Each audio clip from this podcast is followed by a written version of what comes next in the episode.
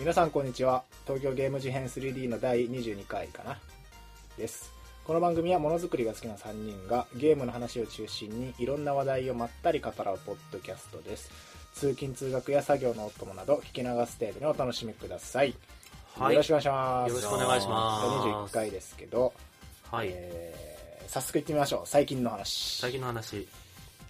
あのオルトのお題はもうかねてより今回の最近の話はドッキングして2人で一つのこと話しましょうって言ってたんですけど、もう混ざっていいじゃん。あのダメです。混ぜる資格がない。よなぜなら任天堂スイッチを買いましたという。おそうですね。で収録時点では任天堂スイッチが発売されて2週間ぐらい経ってる、そうだね。で2週間ぐらいちょうまあ、ど。2週間ぐらいまあ使ってみてはいはいはいどうですかっていう、まあ、本体基本的には本体とかそうだね、まあ本体の話あ。とまあワンツースイッチが本体の機能をたくさん使ってるからその話をちょっと最近の話でうん。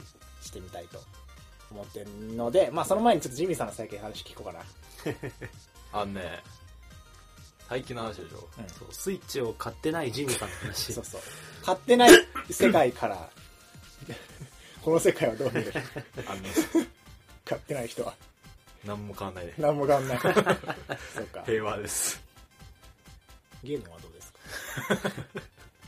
ゲームやってますよやってる？はいホライズンゼロドーンホライズンゼロドーン。ホライズンゼロドン。ホライホライゾンゼロダウンじゃなくてうんホライズンゼロドーンですホライズンゼロドーン。読みがね。ゼロドン読みがね。正式には。どういう意味なの？えっ、ー、とまあホライズンっていうのは、えー地平線なわけでうん。うんでゼロドーンっていうのは、うん。まあ、夜明けなわけじゃんドーンっていうのは、うんうん。でゼロって何もないとこからの夜明けっていうことでゼロドーン計画っていうその。ゲームの中の計画があって、うんそれに結構ねまあとにかくまあホライゾンゼロドーンは、まあホライゾン、うんすげえ。ホライズンじゃなくて。あホライゾンだ。もうわかんないです。あの大体ホライズン。大体ホライズン、うん。であの設定とかめちゃくちゃあの細かくてうん。長いんで、うん。あんま言っても仕方ないですけど意外にその未来の話とかじゃなくてあ未来の話なんだけど、うん。人間がいなくなってから1000年後の未来みたいな。結構うん。見ないいははいはい。そう。ただその機械の怪獣ゾイドみたいな、うん。がいっぱいいて、まあ、その辺はいろいろなんでそうなったのかみたいな秘密を解き明かしていくゲームなんですようんうん。うん。でやっててストーリーしっかりしてる。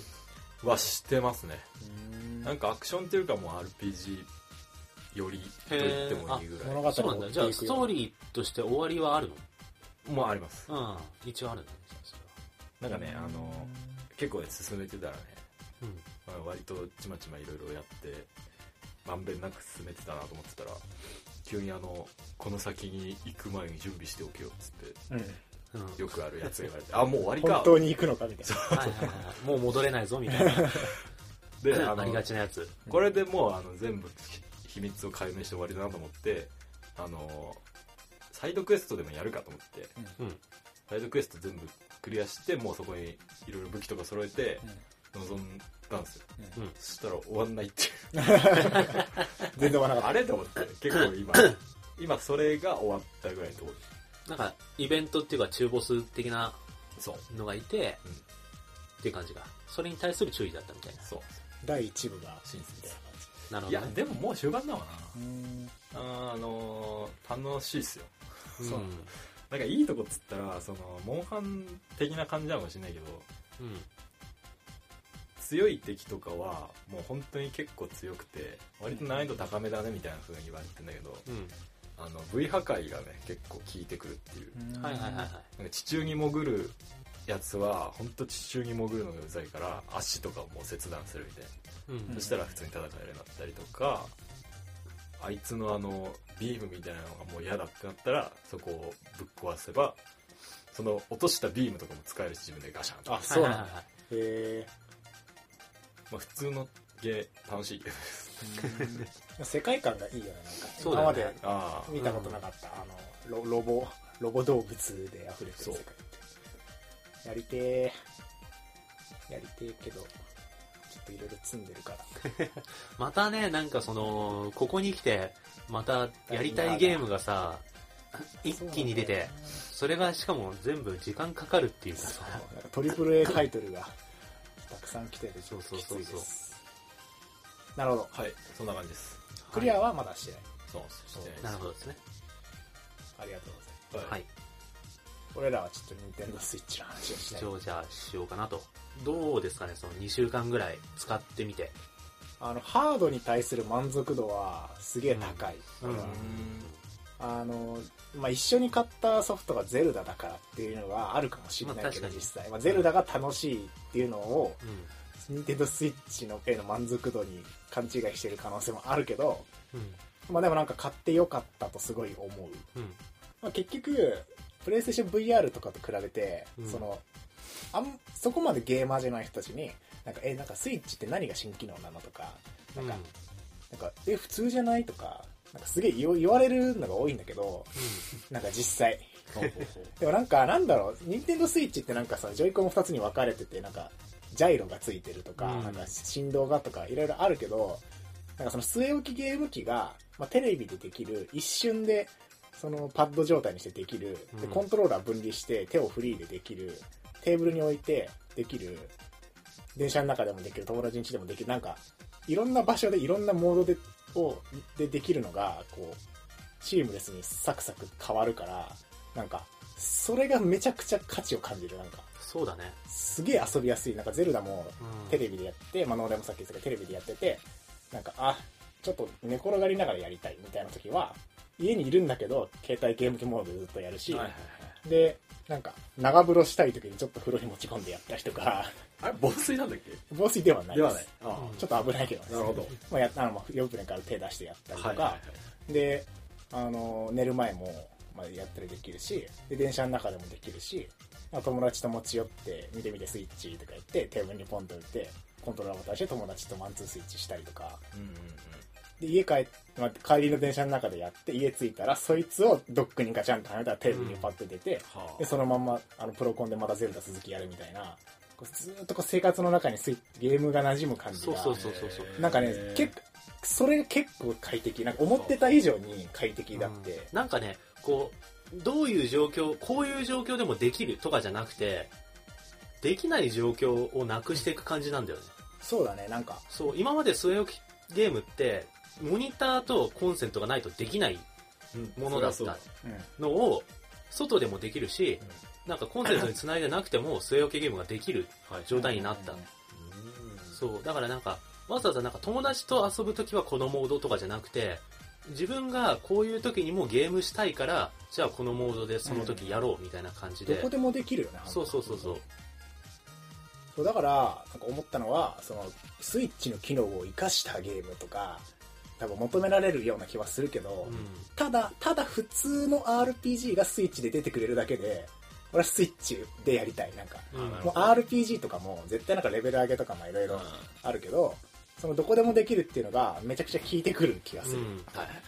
だからペルソナ5とかさ面白かったしめちゃくちゃ長かったからなんか別にあれ電車の中でもやれてたら嬉しいし、はいなんか寝る前にちょっとベッドでできても嬉しいみたいうん。なだから変なことしなくていいからただ普通にちゃんとした、まあ、コントローラーで遊ぶゲームを普通にスイッチで作ってたくさん出してくれれば、俺はすごく嬉しいなんかもう別にさ、そのジョイコンが取り外せるとか、なんか画質がどうのとかそういうとこじゃないんだよね、マジで。売りはそこじゃなくて、じゃないねそれをするためのゲームなんじゃなくて、なんかどんな状況でもゲームを できるようにするためにそうなった。うんそうだねジョイコンとかに関してはうん。だから、なんかどれが面白いの何が面白いのって聞かれた時に、その、コントローラーが外れて面白いみたいなことは言わないよね、俺らも。そうだね別にそれが面白いわけじゃない。だからあのちょっと伝えづらい。なんかいやどこでも遊べてみたいな。えっとみたいな感じ。はあ。一応あのジャイロついてるけどみたいな。ゼルトって普通のゲームじゃんって言われて。いやまあそうだけど。そうなんだけどみたいな。そう。いやだから、もう、据え置きゲームで遊べない瞬間がないみたいな感じ、ないね。生活の中で。なるほどそれがねすげえいいっていう。マジそれがね、最高だと思う。うん。普通のゲームを、うん。がスイッチに集まってほしい。もはや、なんかそのニーヤオートマタとかやらずにちょっと積んじゃってるんだけど、ニーヤオートマタももうスイッチでやりたいもん。なんかいろんなとこでやりたいもん。もうなんか、これに慣れちゃうと逆にさ、そのテレビの前だけでしかできないのがそうちょっとねストレスになやばいってくるそうじ感じ始めている、うん。テレビの前で座って気合い入れないとゲームできないっていうのが、結構ね、なんあかあ、ベッドでやりてーってなる。寝っ転がりてーとかなる。うん。っはははていう感じ。うん。っていう使用感かな。思っ世間が思ってるほどなんか飛び道具的なやつっていうかもうスタンダードなゲームボーイ的なことなのうんうんうん。それなんかそんな気がする。最初にゲームボーイが出てきた時のコンセプトにちょっと近いのかもしれない。あそれがなんか場所から解き放たれてどこでも。って感じ、まあ、携帯ゲーム 3DS よりは断然画質は綺麗だしその携帯モードでもふあの満足度は高い、うん。うん。まあ、充電がちょっとなっていうところだけど、ね。まあバッテリーはね、そこが、そこが唯一な。まあ、最悪モバイルバッテリーでなんとかなるし、まあね。なんか USB 充電だから。あそうなんだ。そうそうそうそう。今のところその家以外の場所で長時間やるっていうのはあんまなくて、うん。移動時間とか、はいだから今のところ不便はそんな感じてないけど。本当なんか新幹線とか飛行機とかで3時間ぶっ続けでやるとかになったら厳しいかもしれない。そうだねけどまあ新幹線でも最近充電できるもんねそうん、そうそうそう。まあでも、そんなになんかマジ切れるまでやる、うん充電切れるまでやるようなのは外に出てたらそんなにないからまあ。そうだねいいなだから旅館とかでいいかそうもしれない結構ねやっぱ場所選ばないっていうそこにねあマジ集約されるよあ。の思った以上の価値があったっていう感じかあとさ、あの、Wii U まであった、そのブラウザー機能とか、な、うんそういうのが一切なくなったじゃん。あーなんかゲームに特化してるそうそうそう。なん今か、ちゃんとゲーム機だなと思って。回確かになんかメディアメディア機能はもうほそうぼない。そうそう。Wii とか Wii U とかってなんか結構ね、その、ブラウザー、ブラウジングができたりとか、はい。なんか出前が取れたりとか、ああったね。そうそうそうそうそう。なんかないんろかそういうよくわかんない機能がたくさんあって、うんこれはゲーム機なのか何なのかみたいな。な。テレビとのあれとかそうそうそうそう。天気のやつとかなんかそうそうそうそうそう。お天気チャンネルとかね、うんなんかそういうのがたくさんあって、なんだろうこれはみたいな感じになってたんだけど、スイッチはマジゲーム。そうだね。確かに。のみって感じ。で、なんか UI とかもスッキリしてるし、ん Wii U とかに比べて、うん俺は好き。確かに。俺うん。も好きだなシンプルで。迷わないねあんまり。うん。そう、なんか全然迷わなかったんだよ、うん。初起動。最初起動してから。あそうだ。俺感動したのは、うん。ゲーム機本体の説明書は今回入ってなかったなとあ思って。そうだ。なんか俺それ確開けた時感じたんだよねなんか。うわないと思って。で、うん。あの箱になんか簡単なステップだけ2つか3つぐらい書いてあって。接続方法とか、HDMI をつないで、AC プラグつないでみたいなのは。で起動してからもう画面内で全部やってしかも速攻でなんか設定が終わって、あとはもう始めすぐゲーム始められるみたいな、すげえ構造シンプルかなと思ってそこも感動した。そう、なんか、本当なんか、ちゃんとゲームに特化した結果、分かりやすくなって、そうだね、UI としても使いやすくなったって感じがする。ううん。ちなみに俺、プロコンを今ほとんど使ってな使ってなくて、んうん、あそうなんだ。ジョイコングリップに挿したジョイコンか、携帯モードがほとんどなんだけど、はい。マスはどう？俺はね家ではプロコンでやってるプロコンでやってるのか。やっぱなんかプロコンの方がやりやすい、うん、大きいからボタンとかスティックが。そうなんだよね。その、結構ちっちゃめだからさ、ジョイコンって。うん。このね、ちっちゃい感じがね、布団の中とかでね、こいやわかる俺もあのアーム買ってさう、うん。あのスマホとかタブレット挟んで、うん。あのアームをベッド脇につけて こう寝転がった状態で、ま、顔の真正面にスイッチの画面が来るようにしてでジョイコンを左右分離させて手は布団の中入ってもう完全に 寝る状態でこうやってゼルダやってそのまま寝落ちするみたいな何回かやばいあなるほど。分離できるからこれでできる。そうそうそうそう。そう、手をそれやばいね。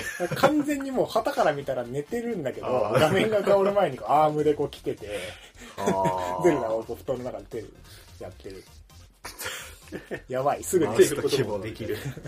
なるほどねできちゃうのがやばい。まあそんな感じですかねうん。え今のところ全然楽しんでます？うん、っていう感じかな。そんな感じはいまあ、はいって感じですけど、わかりましたまあ、そのスイッチのローンチである「ゼルダの伝説ブレス・オブ・ザ・ワイルド」はい。ちょっと面白すぎてあのー前々回ゼルダ特集やっちゃったけど、ちょっとねじ込ませて もらおうかなと思って。今回はブレス・オブ・ザ・ワイルドのはい、発売後改めてそのゼルダの伝説。まあそうだからシリーズっていうよりはもうあのブレス・オブ・ザ・ワイルドの1ゲームの話をします、今回、うん。うん。普通にいつものゲームだしはい、って感じで今回もよろしくお願いします。よろしくお願いします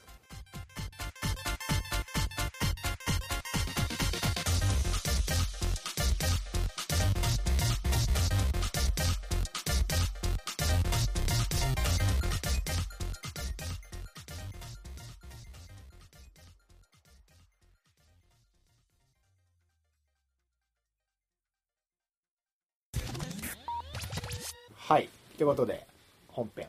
はい「ゼルダの伝説ブレス・オブ・ザ・ワイルド」のまあ回っていう感じではい。話していきたいと思うんですけど、はい。まあやったのは俺と野田か、そうだね。ジミーはゼルダはやってないと。はい。はい。やりたいっていうことでいいんだよね。やりたいです。そこだけ。さっき見やてました。りたいの？プレイしてんの。面白そうでしょ？面白そう。もう面白いでももう面白い。満足 もう満足いややりたいね本当にね。いや本当におすすめししたい。どうやっていうから今回は。うん。いアシュラさん的にもだいぶ。やもうねあのマジで絶賛したくて。あのすればいいじゃないですか。してください。あもうツイッターとか見てもらうと分かるけどもう絶賛しかしてない。あそうなんだ。本当に面白い、へままあ前置きをしとくと朝さんはもうゼルダが大好きでおう。シリーズ全部遊んでるし、そのハイラルヒストリアみたいな本とかも買ってうんゼルダ系の資料系の本は全部持ってて全部読み込んでる。っていうレベルのゼルダ好きうん。の朝さんがもう絶賛したいレベル、絶賛あらゆる面から絶賛したくて、へまあ、まずとりあえずその今回の「ブレス・オブ・ザ・ワイルド」はどういうゲームなのかっていう。まあそうだね。えっとゼルダシリーズの最新作うん。で、あの発売前から言われてたのはその当たり前を見直すって言ってて、まあ、今までのゼルダのまあお約束とか、ずっと守ってきたものを一回壊して新たに作ろうって言われてて、ーで今回はあのシリーズではまあ初めてオープンワールド的な、まあ、うん。広いマップの中を自由に散策できてあの遊ぶ順番どう遊ぶかもあなた次第みたいな、まあ、よくあるオープンワールドに、うん。まあ、ゼルダがなったっていう触れ込み。で、まあ、発売されましたと。はいいはい。で、まあ、蓋を開けてやってみたらあのすすげえ良くて 発売前に不安に思ってたところとかうん。は、まあ、ほぼ感じない。なんか全然不安なポイントは大丈夫で、うん。かつオープンワールドゲームとしてもすごい出来がいいし面白いし、うん。ゼルダとしてもちゃんとゼルダしてるっていう、はい。すごい良いね。なんか、はい。あ初段そんな感じ、あの最初に断っておくけど今回の話はまあなんか確信に触れるようなネタバレは基本ないけども一応キプレイ勢というかすでにプレイしてる人向けそうだね。まあな感じ？喋っちゃうあそうなんだろうな。初プレイの人がつまんなくなるような話はしないようには気をつけるけど、うん。まあ基本なんかやってないと分かんない話もちょこちょこ出てくそうだねるかもしれないほっていう感じ。です。うんでまあそういう、まあ、最新作の「ゼルダ」の最新作「ブレス・オブ・ザ・ワイルド」についてなんですけども、でなんか俺あの絶対何も決めずに喋るととっちらかっちゃうなと思って あのはいはい。俺なりにちょっとなんかね軸をこう考えてきて、うん。でだから多分大きく分けるとあのさっき言ったけどオープンワールド RPG としてのどうかっていう話と、はいはいはい。えっと、それとは別で、まあ、今までのゼルダシリーズと比べてうん。今回はどんなゼルダかっていう多分二軸で喋った方が分かりやすいうんうんと思ったんで、今回はそういう話の進め方をしたくて。はい。で、まあ、まず、まあ、オープンワールドゲームとしてどうなのかっていうとこうん。ろで、あのまあ、とにかくマップがめちゃくちゃ広いですと。そうだね。あのまあネット上でちょっとバズったというかなんかスカイリムとか風のタクトとかいろんなそのマップ広いですって言われてた過去のゼルダとか有名なオープンワールドゲームのマップの広さをマッピングしてなんかブレス・オブ・ザ・ワイルドゲーム史上なんか最高レベルに広いみたいな。まあ単純に広さで言うと、えー。まあ、それぐらい。なんかスカイリムのな何倍だみたいな。5倍だみたいななんかうんそう。でかくて。で多分あの徒歩でマップの端から端まで行こうとすると多分1時間とか2時間とか普通にかかる、徒歩だったらももっともっとかかるんじゃないかかるか、うん。まあみたいに相当広いはいはいはいはい。ただなんか広ければいいっていう話ではないうん。じゃん、オープンワールドゲームって。そうだね。広ければ広いほど、まあ、スカスカになったりとか、なんかコピペマップだったりとかいろいろあると思うけど広いけれども、あのマップのなんかそうだね。バリエーションにちゃんと富んでてでまあ高い山低いとかっていうか高低差も出ててスカスカとかコピペとかは全く感じない、そうなんだよ。なんか歩いてるとちゃんと情景が変わるんだよね、うんなんかそのさあのー割とありがちなその道からちょっと外れたところを進むと5分ぐらいずっとただの森とかそういうのじゃなくて ちゃんと森の中にもなんかなんかちょっとした遺跡みたいなのがあったりとか、敵のキャンプがあったりとか、なんか本当になんか5分以上情景が全く変わらないみたいな状態がないというか、ないよね、うん、何かしらあるんだよ。ね、うんうんうん。それが何かは分かんないんだけど何かしらあんの、うん。だからまあスカスカじゃないめっちゃ広いマップがっていうところをがまず本当にすごくいい、はい加えてその俺はオープンワールドゲーム今までそんなにやってなかったというか、まあ、やったけど好きになれなかった理由が物語が結構ないがしろあるいははい。なんかないがしろじゃないなんか力を入れすぎたせいでオープンワールドじゃなくなってるっていうどっちかだったんだな大体、うん。でまあな有名なところで、まあ、スカイリムとかなんか GTA とかまあいろいろあるけどストーリーがクソ面白いっていうようなイメージはあんま持ってなくて。まあおもろいけどまあまあ普通。が結局そのメインミッションを1次次次次って結局ストーリーを追おうとするとオープンワールドってどこからでもどの順番でもじゃなくてはいはい。順番に追っていく感じになるじゃん、まあそうだね。まあその間好きにはできるけど。うん。で今まではそういうのオープンワールドって大体そういうのだったけど、まあ、今回はそうなってなくて、うん。結構画期的だとは俺は思ってあ相性がいいというかなんかオープンワールドってこういう物語の語り方があるんだっていうやり方がされててそうだね。なんかその物語の最初で、まあ、リンクが目覚めますと。で何も覚えてない状態でリンク目覚めて、まあ、そこはプレイヤーとリンクしてなんか何も分かんないから分からない世界に分かんない場所でまず目覚めてそれはリンクも一緒。でそこから知らないおじいさんが出てきてどういう状況か説明されるんだけど、まあ、100年前にちょっといろんなことがあって、まあ、大事件が起きて世界が結構荒廃しちゃいましたと。で100年経って今お前は目覚めたみたいな。でも何も覚えてないってで、まあ、こっちからうわーって全部喋っても多分混乱しても意味も分かんないし自分ごとになんないだろうから、はいあのちょっとずつ知っていけって言われて、えでなんかパッて見たらもうなんかそのラスボスみたいなやつがハイラル城になんかブワーンってなっててなんか、まあ、今ちょ速攻であそこ行ってもいいけどみたいな。多分無理だよみたいなこと言われて、うん。でまあ、とりあえずあのお前の過去のこと知ってる人がここにいるから行ってみろって言われてまず最初それ追っ立てられるんだけどなんかそれすらもなんかすぐにそれ行かなくてよいし、うん。自分の赴くままに世界を探索してもいいんだけどでまず1個目そこに行くとなんかあのまあいろいろ世界観の説明されるんだけどなんかその世界で言うとその100年前にいろんな大きいことが起きてなんかまあ4人の超強えやつがなんかその時に同時にやられちゃって、えでなんか重要なまあこっちの武器みたいなの4つが敵に取られて100年経ってるから、まあ、その4つを取り返してからあのガノン倒した方がいいと思うよぐらいの感じで言われる。そうそうそう。まあそれがあればより確実にそう。そう今度こそ確実に倒せるはず。みたいなそうそうそうそうみたいな、まあ直でいけるしでも4つ、まあ、勇者的な、まあ、賢者みたいなやつらがいてあのそいつら取り返してから行くといいかもよっていうのが一つ与えられて、うん。まずメインミッションの一つでそのガノンっていうラスボスを討伐するっていうミッションがバーンって立つででそれ以外にその100年前の記憶が全部なくなってるっていう設定になってるからうん。あの、まあ、な何も覚えてない。プレイヤーもそうだし、うん。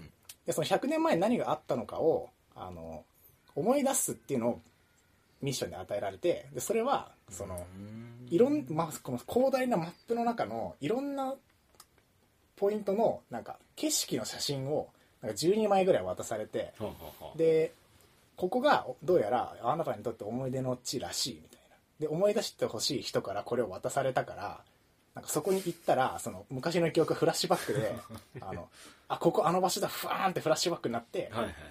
100年前の時のこの場所で起きたあの話とかがちょっとこう思い出される、断片的に。そうそう。100歳超えてるってことかまあコールドスリープみたいな感じで見た目は少年なんだけど。ね。ででそれ何どうなるかっていうとえっと現時点現代ではこうストーリーガーって語らないんだけどそのいマップ上のいろんな、まあ、ご当地巡りみたいな感じで、はい。その写真見ながらこれって山があるからこの辺かなとか森だからこの辺かなみたいな。で木がこっちだからこの辺だみたいな感じで、まあ、その手元のあの写真見ながら、うんその過去に自分が何があったのかっていうのをこう思い出すためにいろんなポイントを巡るっていう。でそこに行くと思い出す。でそれをなんか順番ばら人によってバラバラだからそうだね。あのザなんかザッピングというかさ個別にそれぞれちょっとずつちょっとずつ思い出していってはいはいはい。で全部思い出したら100年前のストーリーが一一本出来上がるみたいな感じで。でそれってなんか現代今の現代でこうノンストップでストーリー語ってるんじゃなくてそうそうそうそうその過去のやつをなんかザッピング的にこう思い出させて順番も自由。で全部集めなくてもまあなんかなんとなくは分かるみたいな感じでそのオープンワールドの世界を探検するっていうのと、うんうん。その一本ストーリーを語るっていうのを細切れにして世界に散りばめてで現代でそれやっちゃうと順番がちぐはぐになるから、はいはい。思い出すって形でああなる一ほどね。個一個こう語るっていうやり方があなんかめちゃくちゃ上手だなってそれさ思って本当俺思って感動した。なんかワンクッション100年前の話っていうのがメインストーリーになってるっていうのはそのワンクッションを置いてそのストーリーと現代のプレイヤーみたいな分け方がすごいうまいよね、本当に。なんか結構さそのちょっと前に結構揶揄されてたなんか FF のさすげえ緊迫したストーリーなのに王子がなんか畑耕しててダリーとか言ってる緊迫感ない感じみたいなその帰りとかうん。そういうのがないんだよね。なんかそのなるほどね。結構ねその登場人物とかがまあもう100年待ったから今更ちょっと変わってもそんちょっと待ちが長くなるぐらい大丈夫だから、うん。しっかりお前は力を貯めて確実にラスボスを倒しに行けよみたいなことを言われたりするんだけど、うん。その感じなんかそのね。現代の主人公が急いでとにかく急がなきゃいけないっていう状況はオープンワールドには合わないんだよね。うん。ストーリー的にさ。やばいみたいなそうそうそうそう。その物語的緩急今すがぐどうにかししなきゃみたいなのはやっぱりなんかその探索したりとかプレイヤーの好き勝手にいろいろマップを探検したりするのと合わなくて、でもそれを100年前ってワンクッション置くことでそうストーリーも追いつつ自分はその探索とかして探索もさ一応その例えば食べ物を集めたりとか薬の材料を集めたりとかその自分を強くする材料を集められるわけだからそのプレイヤーが力を貯めるってこととうん。ストーリーを進めるってことが矛盾しないんだよね。うん。それが本当すごくうまい。わかる。でまあそのメインの話と思い出す話。うん。であとそのマップ上に今回その、まあ、祠っていうものが100何個とか散りばめられててでその祠っていうのは何かっていうと、まあ、100年ぶりに目覚めた勇者がそこに訪れて、まあ、コンパクトなまあ試練をあの達成すると、まあ、証がもらえてそれをあの貯めるとハートが増えたりうん。あのスタミナが増えたりって自分自身の強化につながるんだけああ、どまあ、それもさなんかその世界が勇者に与えた試練みたいなうん。なんかでそれをやると勇者自身が強くなっていく。でそれはガノンを倒すための準備でもあるから世界探訪しまくってても何の矛盾もそれもないし、はいかつそれが楽しいっていうみたいな。パワー貯めてます今みたいな感じになる。重ねて言うとそのめちゃくちゃうまい。祠っていうのがあのファストトラベルのあの要するにワープのポイントになって、うん。はいそのより世界を探索するのが楽になるんだよね。それをたくさん見つけてると。探索して祠見つけて祠クリアしたらうん。証もらえつつその祠がワープポイントになるってそいう。うそうそうそう。でも人助けみたいのもあるでしょ？ん？人助けみたいな？あもちろんあるある。そうだよね。あミニチャレンジみたいなはいはいはい。そうそう。のもあるしそのメインチャレンジに関わってくることもあるけどその4つの武器取り戻す時にはちゃんとそれぞれの村ゴロン族とかリト族ゲド族っていうところの村に入ってそこでまあ 1, 1ストーリーはある、うん。でもそれは繋がってないから順番にできるし、1はいはいはいはい。なるほどね。個だけ取り返してラスボスに向かうことも可能だし、うん。みたいな。一個も取り返さなくても一応可能なんだあのさっきやってたゴブリンみたいなの何なんですか？あれはなんか敵にあ敵にじゃない。フィールドになんかたくさんいる敵の一部あれをそのフィールドに湧いてる敵を倒すっていうのもちゃんと意味があって今回その武器が壊れちゃうんだよね。うんでうん。手持ちの武器がなくなった時にああいうフィールドにいる敵から武器を奪えるのよ倒すと。はい。だからその武器回収にもなる。モンハンみたい。そう。まあ、あとその自分の武器とか、まあ、装備とかを強化するときになはい。あのボゴブリンの爪とかなんかライネルのひずめとかなんかいろいろこう素材がいるんだけどそれはその世界に生きてるそいつらを倒して、うん。まあ、素材狩りしてその素材で強化するっていうのにもつながってくる、はい。なんかダラダラしちゃったけど、はい。そのオープンワールドゲームとしての、まあ、作りがめちゃくちゃうまいというか、はいそうだね。どの順番から言ってもいい。でもストーリー的矛盾はない。やればやるほどあのストーリーの補強になっていくってはいはいはい。いう作りがうまいのと、そうその道から外れることを良しとしてる感じ、うん。ストーリーが、うん。それを許容できるようなストーリー作りをしてるってのがすごいうまいよね、まあ、かつあの世界を探索するっていうところに例えば祠を用意する。その祠は謎解きになっててうん。それが楽しい。でクリアするとワープポイントにもなるしストーリー的にもうゲーム的にも証をもらえてそれは強化になるっていう、でそれの中で例えばモンスターがいたら倒してもいいし倒さなくてもいい。もし倒したら武器が手に入って素材も手に入って強化もできるみたいなそのあらゆる要素がうん。なんか丁寧にこう無駄のないようにゲーム性と物語、オープンワールドの物語の語り方みたいなのとリンクしてて、なんかうまっすごいよね。うま？っ 何やっても丁プレイヤーにさ寧っていう。そう。何やってもプレイヤーにとってプラスになるそうそうそう。なんか何をしてもちゃんとゲーム内での冒険というかあのリ最終ンクしてる。そう最終目的に進んでいくことに対して何かプラスになるずっと。そうそうずーっと。いいね。それがい結構その今までのオープンワールドと歌ってきたゲームではなかったなって思って、じゃあその当たり前を疑うっていうのはゼルダの伝説だけじゃなくて結構オープンワールドの当たり前も疑うみたいな形になってるわけです。なってるね、まあ、結果なってるかななっいう。っててるなってる。そう和製洋芸和製のやつと洋芸のやつ、うん。いろいろオープンワールドゲームやったけどなんか本当におもれえなって思ったオープンワールドは今回初めて。ああいいっすね。でやりたいな。冷静にそのゼルダじゃなくても、うん。オープンワールドゲームとしてすごい構造がうまいなっていうはい感想、そうだね。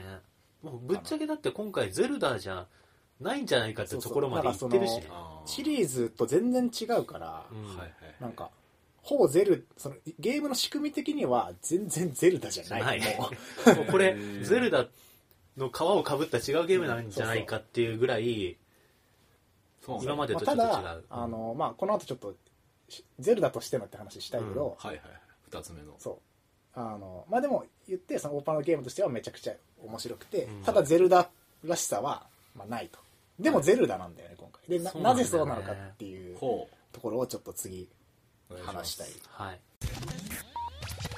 でまあなぜゼルダと呼べるのかみたいな。うん。でまあめちゃくちゃ分かりやすく言うと、まあ、リンクゼルダガノンがいますと。そうだね。それはまあ多分それが出てると、まあ、ゼルダにはなるっちゃなるんだけど、ゼルダの伝説っていうのがまあ要するにその3人をめぐるうん話だから。話だから、あとどどんなグラフィックだろうが多分なるんだけど、うん。なんかいろいろあってその1個はそのさっき言ってた祠がの中の試練が、まあ、今まででいうゼルダの、まあ、謎解きに近いものになっている、うん。でその 3D 空間を使ったパズル的謎解きっていうのが、まあ、ゼルダっぽい。まあいよく言われてたゼルダらしさっていうか謎解きアクションゲームみたいなのをね。ゼルダといえばって言ってた部分が、うんうんうん。まあ、今回「祠」っていうところに集約されてるかなっていうそこが一つ。うん。で、まあ、ストーリーだね。ストーリーがまあそのリンク・ゼルダガノンをめぐる話かつあのゴロン族ゲルド族とかっていうシリーズおなじみの族が出てきて、うんはい。でまあ族種族か 種族が出てきてでそいつらとの話、うん。まあ、キャラクターデザインが、でかつその話の中でその例えば過去作のなんかあこれあれのことだなみたいなのもちょっと散りばめられてるっていううん要はそこはまあストーリーか。ストーリーがまあちゃんとゼルダしてるっていうのが一つとなんかあと俺なんかキャラクターというかモブキャラとかあなんか敵キャラとかの塩梅がゼルダだなって思って、うんうんうんなんかそのコッコを切りつけまくると大量に飛んできて殺されるとか、あのまあ、モブキャラにちょっと癖があって、はいなんか気違いなやついるとか。なんかね結構ねみんな親切じゃないんだよね。うん。ゼルダに出てくる人たちってさ。変なやつが多いっていう。だからそのオープンワールドゲームって、まあ、大体リアル寄りというかさ。そうですね、あの SF あファンタジー系現実世界系2つあるけど、まあ、どっちもまあフォトリアルに寄っててで、まあ、キャラとかもまあ普通に悪いやついいやついるけどまあ実在感のあるキャラクターたちだけど、今回はそのリアル寄りでもアニメ寄りでもないか中間のんすげえいい塩梅なんだよ なんかそのそうだね。トゥーンシェードで言われればトゥーンシェードっていうか、まあ、影とかもアニメ塗りみたいにこうくっきりこう影ついたりとか、はあのしてるしキャラクターも造形がこうかなりデフォルメされたアニメっぽいんだけど、うん。まあ、景色とかめちゃくちゃ綺麗だしなんか砂自然界系は結構リアルにな光の加減とかもすごいリアルっていうバランスになっててはい。なんかそれがねすげえ多分うまいなと思ってなんかそのぐらいの塩梅だからなんかどこにだって登れるっていうのがあんま違和感ないし、あなんかツルツルのなんか石の壁なのにこうやってロッククライムみたいに登れるしなんか雪山、ね。雪山とかなんかこうブルブルブルブルみたいになっててやばいやばいってなってんだけどなんか飯一個食ったらなんかポカポカとかポカポカ大丈夫みたいな感じとかまあデフォルメされたトーンが通用するっていう。のがう。ん。でそれとか、まあ、あのすっげえ高いところからピョンって飛んで、はい。そのパラセールっていうなんか上にこうバサッてなんかパラグライダー風呂に開いて。あれで本当本当にどこにでもそれで飛んで降りていけるっていう。えで空中でパッて閉じたらシューンと落ちてまたパッて開いたらピューンっていくみたいな。で上昇気流見つけたらブーンって上がるみたいな。どこにでも登れるそこからどこにでも飛んでいけるみたいな。ありえないじゃん、うん。なんかでもそれがあるからマップ探索クソ楽しいし、でそれを良しとする世界観のなんかテイストになっているみたいなそこのバランスもなんかすごい上手で、ね世界観っていうかデフォルメ具合にそれを許容するだけの器があるっていうかね、でなんか料理とかもさなんか素材をこう手にわーって持って鍋にポンって放り投げたら料理たちがこう跳ねて なんかなんかチャカチャカチャカチャキンチャキンジュードゥルンとか言ってなんかできるのもうできんのそうそうねなるほどねなんかそれなんかクソデフォルメされてるけどまあそれぐらいがまあ楽しいしちょうどいいし、はいはいはい果物とか素材とか動物とか買って料理を作って、まあ、その料理でまあ寒いとこでも大丈夫な辛いやつできるとか、逆に涼しくなる料理作るとか、はいっていうのも違和感なくなんか遊びに組み込まれてるみたいなのがうんいいなっていうアートワークがそれがね無茶なゲームデザインを良しとしているっていう。なんかリアル系とかでもさ、うん。アイテムとかって置いてあるやつ取ると大体パッて消えるんだけど、うん。あれ気になるんだよね。リアル。すぎるとだそう。そうそうそう。あー。ちゃんとなんか手に持ってポケットとかカバンに入れるまでそうしないといそれ絶けないとか。対やんないんで、確かにね。うんもうなんかねそ料れは気にな理と。かそう全然気にならないし。かといってさその毎回やってたらさ 嫌じゃん。しそう。毎回毎回そんな動作見せつけられるのも、かもそれはそれでどんだけ持ってんだってことになるし、うん。なるほどね。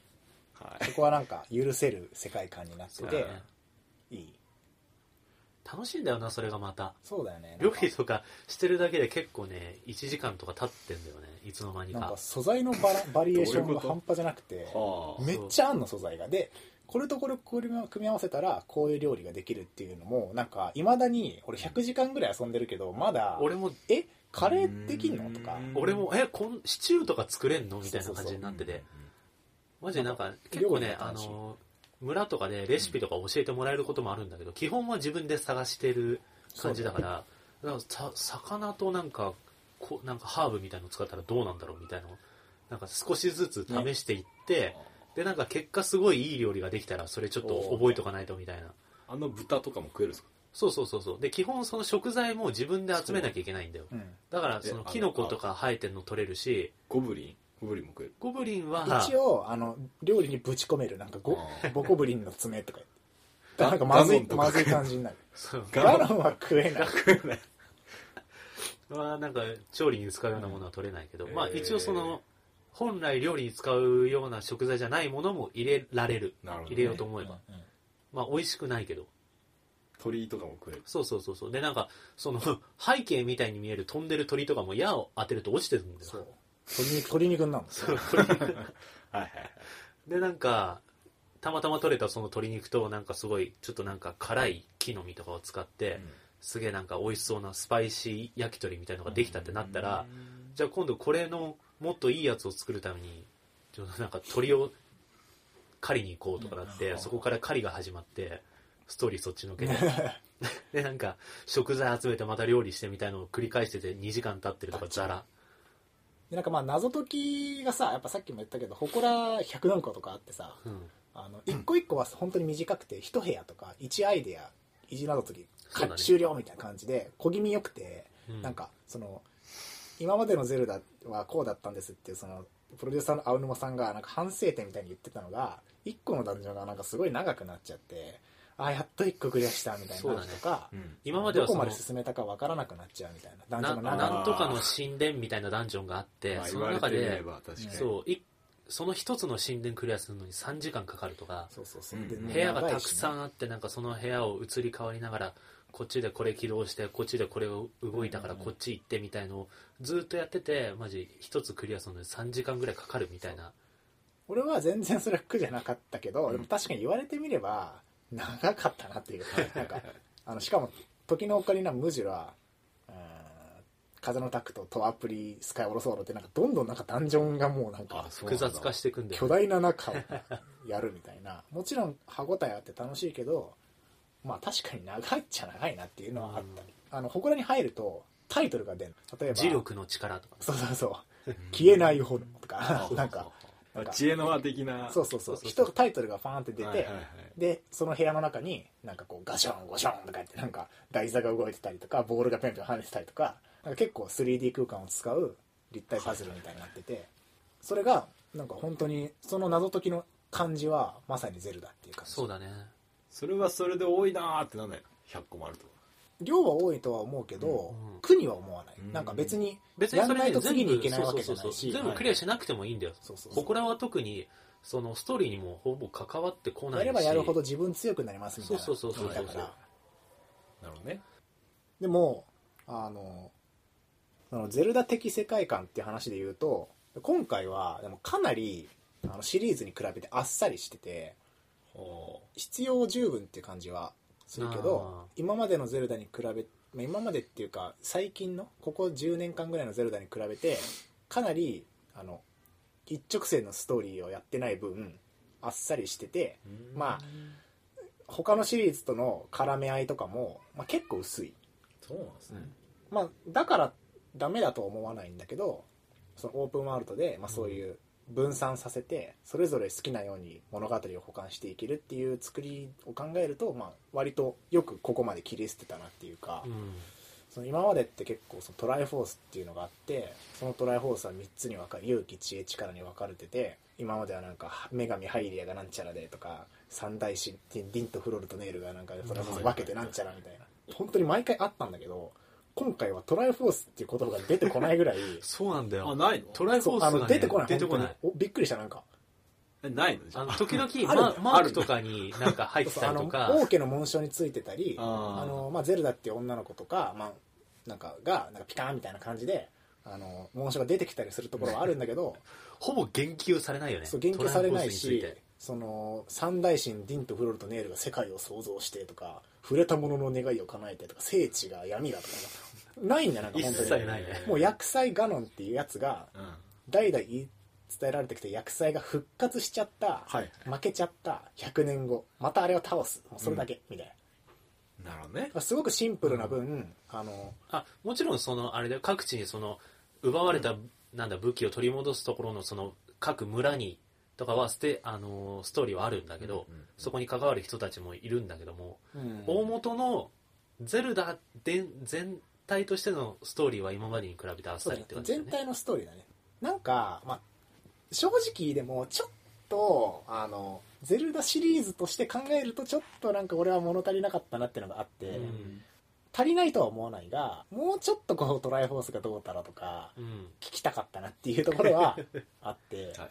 そうだね。印象的なのがその4つの地点を巡るのに1個まあゾーラ族の村があってそこのお話が1個あるんだけどそこがなんか結構人気があるの。ああ確かに。4つの中でゾーラだけやっぱいいなとかなんか水そうゾーラっていうのはなんかそ半魚人みたいな人。のそう半魚人みたいなうん水の中で生きてる種族のはいはいそうそう。4つそれぞれにちゃんとそのそこに行ったら武器が暴走しててその村を助けるっていうのが4つあってただゾーラ族のところの話だけ、まあ、やたら評判がいいと、確かに。でまあ、なんでだろうって考えたんだけど、やっぱゾーラのとこだけあのストーリーが、ね、一本道でガーって用意されてるなんか他のに比べて、村にたどり着く前からなんかその辺にいるゾーラが4人か5人ぐらい族長がハイラル人を求めてるんです。ぜひゾーラの里へみたいなことを村に着く前からちらほら言われて、うん。誘導されるように近寄っていったらそのゾーラ族の、まあ、長みたいなやつが「おハイラル人の少年」とか言って なんか剣と盾を携えたあなたみたいな、ぜひ助けてください待ってますみたいな感じでこう誘導されるの。でそのゾーラの里までの道が、うん。あのまあ強引に行けばあの変なルートで行けるんだけど、基本的にはこう雨が降ってて壁が滑って登れないから、うん。一本道でガーって行くみたいな、うんその道中なんかイベントがちょこんちょこんちょこんってあってはなんか一本道順番にストーリーを話していくみたいな、でその里に着いたらゾーラ族だけはちょっとこう長生きでもう昔のリンクのことをちょっと覚えてる人がちらほらいるみたいな感じでなんかゾーラ族の里だけストーリーがねすげえ一本道で用意されててなんかドラマチックになっててなんかそれが結構評判がいいからやっぱなんかうん。ゼルダはあの、まあ、オープンワールドでこう散りばめ系もいいけど一本のなんか普通にドラマチックな物語用意してもやっぱいいんだなっていうのはううん。ちょっと感じた、やっぱり語ってるやつがやっぱり人気っていうところはまあそうだよなっていうところはちょっとあった、確かにね。そうドラマティックなんだよね。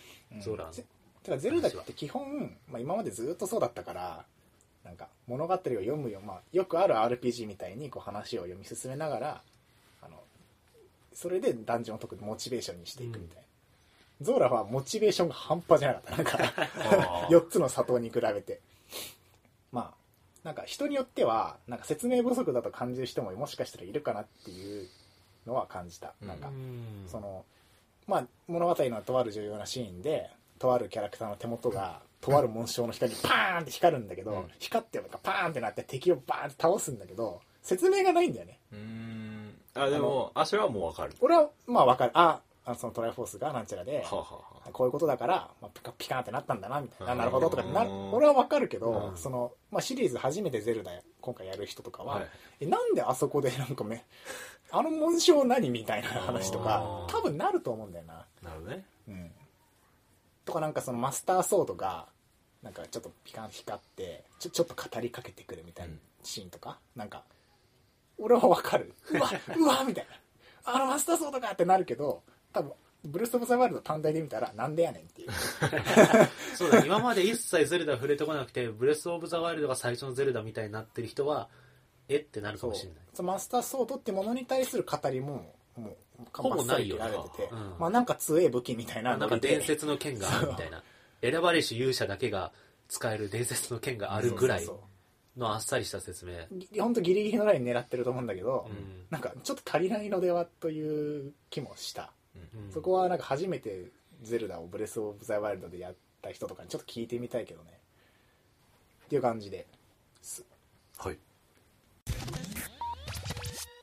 もうね単純にその世界世界に干渉してて楽しいっていうのがね、すごい。すげえ楽しい。なんかもう俺クリアしたけどまだ祠全部集めてないし100時間経った今でもうわこんなところがある。うわここに祠があるみたいなことがちょこちょこあるからうんやめらんない、あとなんかねその世界に干渉したくなる気持ちっていうのは、ゼルダぐらいのなんかフォトリアルじゃない、まあ、ファンどっぷりファンタジーじゃないんだけどファンタジー寄りの世界観ぐらいの方が個人的には大きいかなと思って、うんうん。なんかただただ遠くにでかい建物があるとか山があるとかじゃなくてなんかね竜がいるんだけどうん。なんかストーリーにはあんま関係してないんだけどさなんか遠くの空を竜が飛んでんのよ。うんなんか気がつくとさ。やばいよ。ね すげえでかいなんかよくわかんない。最初なんだあれみたいなヘビかなとか思ったんだけど、はなんかねちょ飛んでるのよね。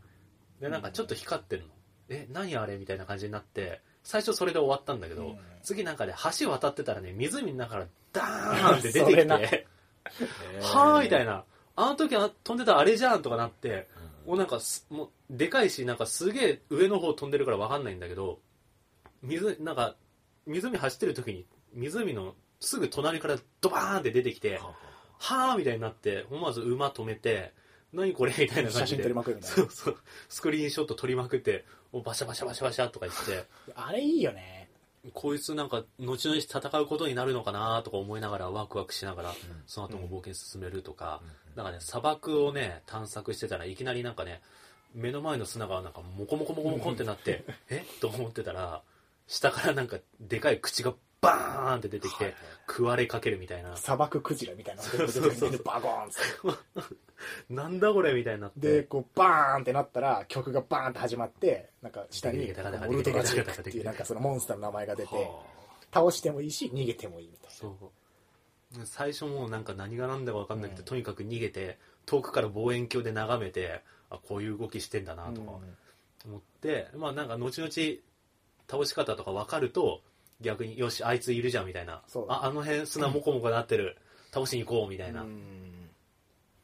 なんかそういう。アクシデント感がいいよね。そうそうそうそうそうちゃんちゃんと何かがある。それなんだよ。無駄になる感じがないからすげえ探索できる。ハプニングっていうかさそのストーリーに沿ってたらある程度やっぱなんか予想ついちゃうじゃん、なんかここまで行ったら中ボスかなみたいな、うん。じゃなくてもうなんかよくわかんない中ボスより強いやつがなんかなんかいるんだよね。そう。ぶち殺されて終わるみたいな なんかめちゃめちゃ強いなんかそのケミノタウルスみたいなうん。ケンタウルスか？みたいのがなんかケンタウロスとミノタウロスの愛の子みたいな。感じのがなんか何体もいて雪山の頂上とかなんかちょっとなんか過酷な状況っぽいところにいるんだけど、すげえなんか山一生懸命登って山頂だーっつって思ってこう景色うわーって見ようと思ったらなんかいるの。でなんかピコンとか言ってなんかこっち見てこうしばらくしてこう矢を静かに構える。あい向こうが。やばいやばいやばいやばい。やばいつって。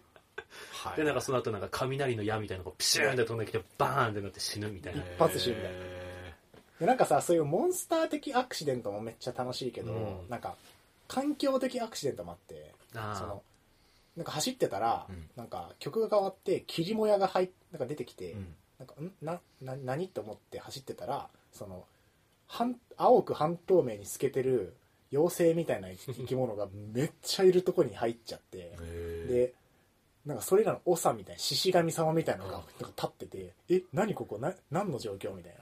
でよくわかんないまま近寄ってるからこっちに気づいてみんなバーンって気づいてみんなバーンって散っちゃって「え何だったんだろう?」みたいな。なんか何の説明もないけどそそうういうのがあったりとか。いいかもあるしなんか雨が降ってきて、うん。でなんか雷雨とか雷が鳴ってるとあの雷が落ちんのよ。なんか木とかうん平原とかに。でなんか自分が鉄製の武器を持ってると自分に雷が落ちてくるのね、はいはい。だからなんか雷が落ちる前に急いでなんか木製の武器に変え持ち替えたりとかして。なんかそれに気づかないでなんかもう盾も剣も今木製だから大丈夫だろうとか思ってたら弓が鉄製で落ちるとかね。それで死ぬとかね。科学的な。たまにある稽古場だねでなんかそれを逆に利用して鉄製の武器を相手に投げつけてそこに雷が落ちてきたのが敵に当たって敵を倒すとかもできるし、細か細かいよね。うん、なんかその GDC っていうゲームのカンファレンスみたいなやつ海外でやってあれの公演見たんだけど、なんか物理エンジンともう一個なんか科学エンジンって新たな名前つけてちょっと作ったらしくて、うん。それがなんかそのえっとねエレメントとオブジェクトかな。エレメントとまあなんか物とエレメントはい。要素うん。を2つ分けてエレメントの方は火、えっと、水氷電気みたいな。えで物の方は鉄木なんちゃらって分けてそれぞれが干渉するエンジンを組んだから木に火当てたら絶対燃えるし、それが風を受けたらこっちに流れるしそこに燃えるものがあったらまた燃えるしとか鉄には電気が通電して弾けるしみたいな。あなんかそういうのを組んでるから、はこうやればこうなるだろうっていうのは大体答えてくれるっていう風になってて。すごいよねす本当。げえ楽しい。それ楽しいね。なんかその制作の時に、うん。あのまたちょっと違う話になるんだけどあの 3D でゲームを作る前に一回 2D で作ったらしいんだよ。同じゲームを。なんでですか？社内であなんか遊ぶように、うん。でそこで例えば木を切って丸太になるでその丸太をその川に浮かべると橋になるみたいなのギミックを一通り作ったんだって。でそれを今度 3D に起こすっていう作り方をしてたらしいんだけど、まあ、ゲーマー的にこれをこうしたらこうなるだろうみたいな想像のつきやすさっていうか、そういうのってなんかそれに応えるようなギミックの作り方ってなんかやっぱそういうところというかさうん。うんゲーマーとしてその想像できる余地みたいなのが全部集約されてる感がある、なんかその最初から 3D で作るとさこうこれにこれが干渉したらみたいな振り回されちゃう感があるけどさ、ちゃんとその 2D でギミックを一通り用意してからそれを 3D に起こすっていう方法だとそういうはならないんだなと思って。すげえなっていう感じだよね。いやもうよかった。その火とか雷がこうつながっていくのも遊びにちゃんと反映されてて。うんうん楽しいんだよな。うん。それを使って敵を倒したりもできるしね、パズドラみたいな感じか。まあ まあ。まあまあじゃあそんな感じうん色でパズドラみたいな。色で連鎖して。なるほどね。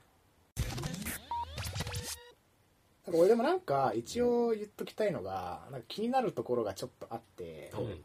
一個があのできることが多いせいでなんかボタン操作が複雑で。それね俺すげえ思ってたの。でうん。そのなんか複雑だけど覚えれば使いやすいのかって言われるとなんか直感的じゃなくて、あのー剣とか弓を切り替える操作がいまだに俺、うん。ショートカットでできなくて。それはスイッチの問題でもあるいやボタン配列うん。配置のボタン配置っていうかなんだろうな。ゼルダってゲコンフィグ？ームにおけるこのボタンでこうできるっていうそのなんか設定がちょっと下手な気はちょっとしている。なんんかねそう。めちゃくちゃ単純なところで言うと B ボタンを長押しするとダッシュ。うん。X ボタンボタンを押すとジャンプなんだけどあので左スティックを押し込むとしゃがむみたいな、まあ、うん。移動のその三原則みたいなのあるんだけど、はいはい。水の中を泳いでいると X がダッシュなの。ビュンビュンみたいな。そうだね、うんで×ボタンはなんか何も使わない。やりましたよねでね。そそれなんかごっちゃじゃんで水の中では馬馬だ。X がダッシュ、うん。陸上だと B がダッシュ X がジャンプみたいな。で馬で走ってると A がダッシュなんでね。そなんで？う分かんない。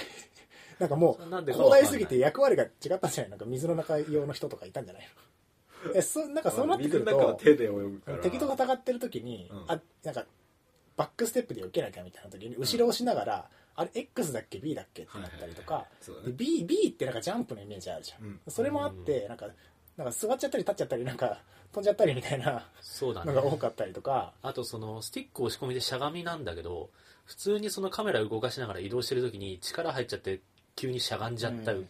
それもあったりとか。かするし、移動系だとそういうのがあるし、はいはい。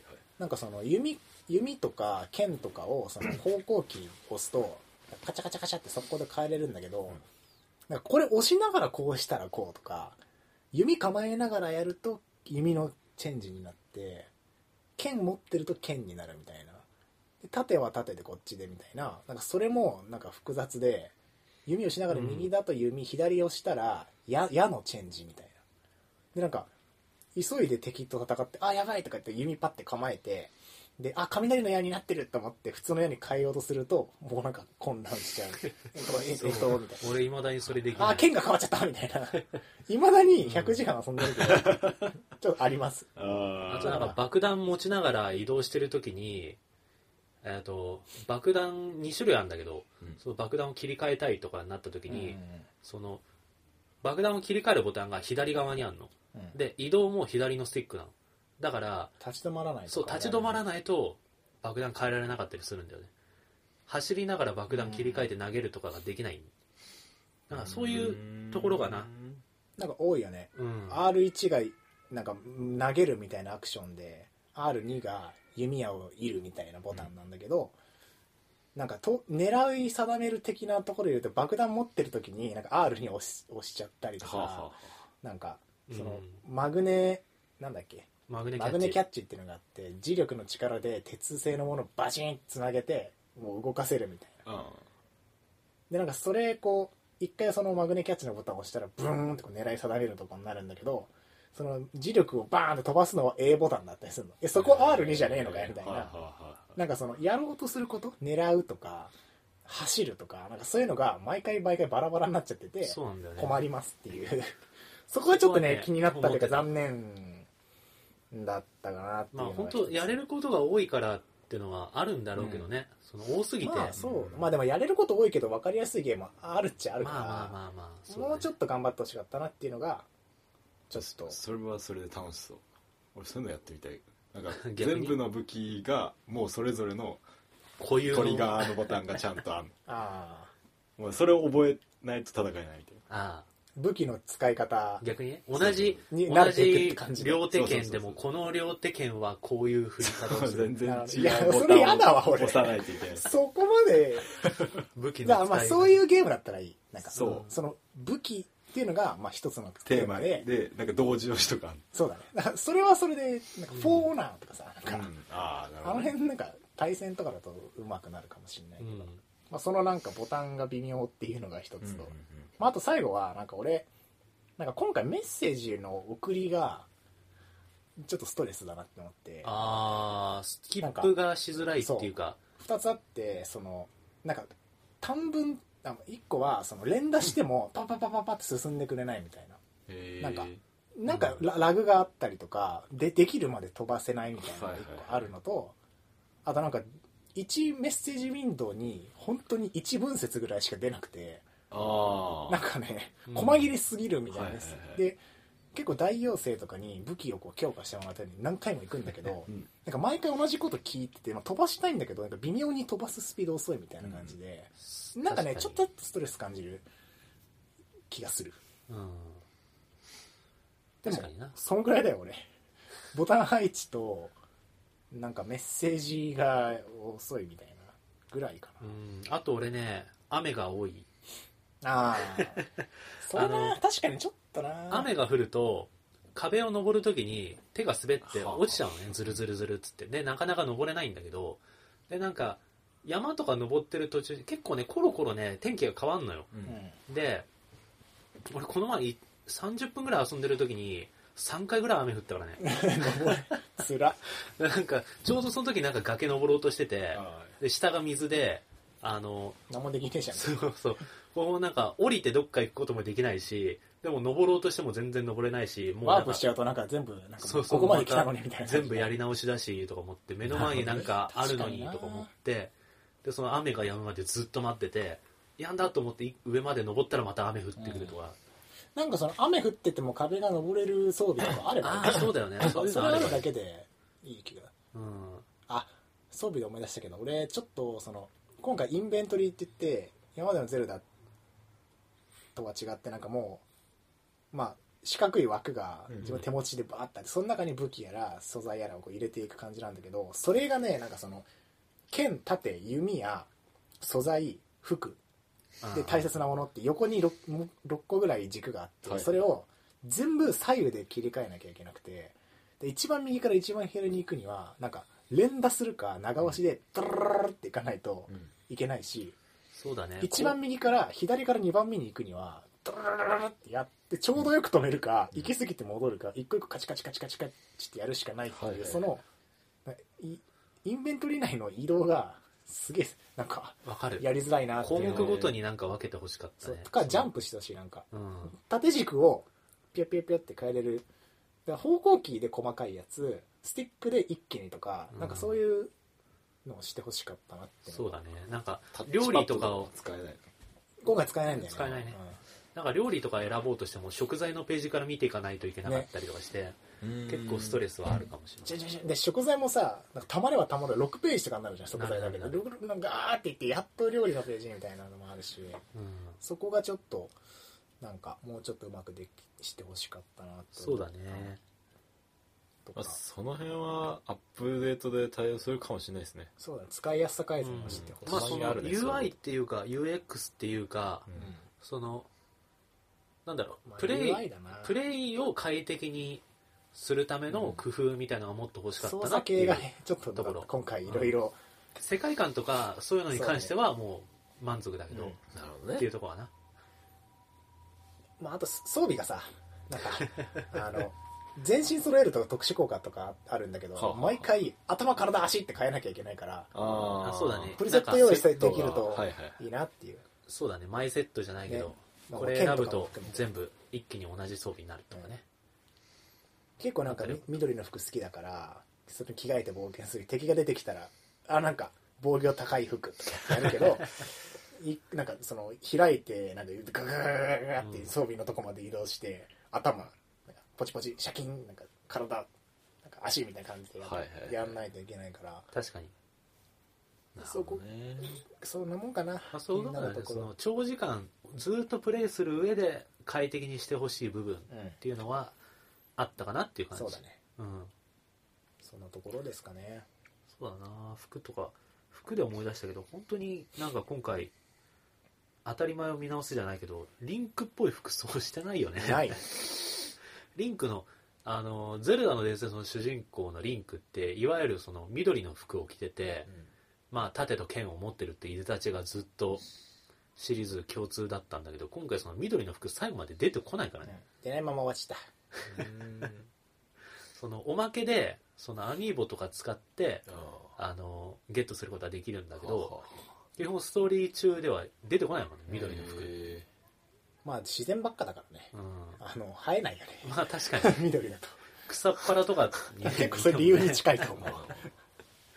あれしても、あれなんだけど。まあそういうところも含めて、まあ、最後ちょっと気になったとこ言ったけどほぼほぼ100点だもんね俺は本当に、本当にいいゲーム。めちゃくちゃ面白かった、いやよかったです。ねゼルダじゃなくても多分普通に評判は良くなってる、う。ん。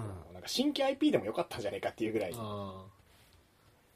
ていう感じかな、本当 いいゲームでした、もう俺もアスヤも一回一応クリアはしてるんだけど、うん。まだまだ遊べそうだから、うん。てか遊んじゃってちなみに俺はまだ100%クリアはしてないんだよ思い出全部思い出してないから。ああそうなの。いや、うん。なんか思い出とかいろいろやってもなんかシーカーストーンでマップ開くとなんか20%ぐらいにしかなってない。なんであと80%何があるんだよ探索が足りてないんだまだ。奥深すぎる。じゃあ次のゼルダが出るまでやる感じですね。一応なんか夏と冬に1回ダウンロードコンテンツ入るらしいから。DLC あるんですね。なんか永遠にやってほしいそれ、うん。なんかストーリーも追加されるらしいね、うん、楽しみです。感じかなちょっとまとめていい？はい。はい。まとめるとブレス・オブ・ザ・ワイルドははい。シリーズのお約束を壊して、まあ、それを細かく再構成しながらも、まあ、しっかりとゼルダらしさを残すことが可能あの残せれている。うん。で 2D ゼルダから 3D ゼルダになった時みたいに特許かなね。新しいゼルダになっているような感じがしてシリーズのリブートみたいなイメイメージにもなってるしうん。なんか新しいゼルダの始まりを感じるっていう、まあ、ゲームを構成するマップとかキャラとか謎解きとかストーリーとかあらゆる要素が、まあ、一つ一つがすごい丁寧に、まあ、それでいてこう過不足なく作られてて、まあ、それらが単発じゃなくて互いにこう影響とか連携し合って作られていることでプレイヤーが何をしてもどんなことをしても全部が遊びにつながるようになってる。うん。でオープンワールドゲームとしてのそのすごいいい完成度の中に、まあ、うまくゼルダらしさみたいなことが流し込まれてて結果的にオープンワールドのゼルダ超楽しいみたいな感じになってるというふうに思いました。いや素晴らしい。ありがとうございます。いや本当なんかゼルダとオープンワールドがこんなに相性がまあ相性が良かったのかどうかじゃなくてうまく組み合わせるとううまく組み合わせたなってなかったっていう感じ、うん。思いもよらなかったよね、うん。こういうのも作れるんだゼルダみたいな感じだったね。まあめちゃくちゃ面白いゴリゴリストーリーのゼルダも名残惜しいけどねちょっと。まあそうですね。DLC でこ確かに。うゴリゴリストーリーが。ゴリゴリストーリー欲しい。って感じ。ですはい。ね、はい。ということではい。話してきましたけど、まあ、任天堂スイッチの話とゼルダの話。うん。してきました。いやゼルダ本当やってほしい。っていうか任天堂スイッチとゼルダのこのセットめちゃくちゃ相性がいいそうだね。えその冒頭で言ってたそのテレビでやって寝っ転がってやって、はいはいそう。外でもやってみたいな。ゼルダ自体にそのなんかジャイロ使ってとか HD 振動とかないけど正直、うん。でもそのゲームにすごい受け皿が広くて何やっても楽しいしいくらでもできちゃうから、それがそのどこでもできるって任天堂スイッチにすげえぴったり合っててなんか任天堂スイッチでゼルダを遊んでる毎日が楽しいっていう感じなのであのそれね。ちょっと品薄だけど今。なんか増産体制すげえ整えててそう。近いうちまたバーンって売れあの出すらしいからなんか某某 VR みたいになんか品薄商法でなんか転売屋に完売みたいな なんかふうにはならないっぽいのでちょっありがたい。ですとぜひ3万円とかだし、そうね。今スイッチで遊ぶんだったらもう断然ゼルダかな。うん。まあ、ゼルダ絶対マストだと思う、うん。なんかはもう、まあ、もちろんゲームとして楽しいしスイッチの進化を感じられるうん。そうだね感じ。です、はい。まあ、ブレス・オブ・ザ・ワイルド多分リスナーの人も遊んでる人多分多いから、うん。なんか感想とかハッシュタグとかで聞けたら。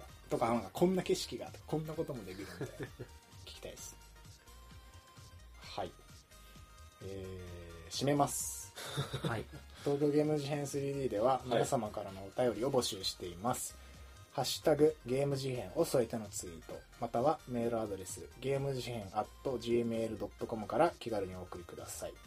スペルは GAMEJIHEN です。また、えーお便りだけでなく iTunes でのレビューも随時募集しています。番組の感想やご意見ご質問などをお待ちしています。はいよろしくお願いします。じゃあますそんな感じで今回は。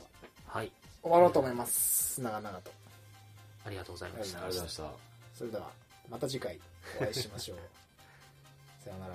さよなら。さよなら。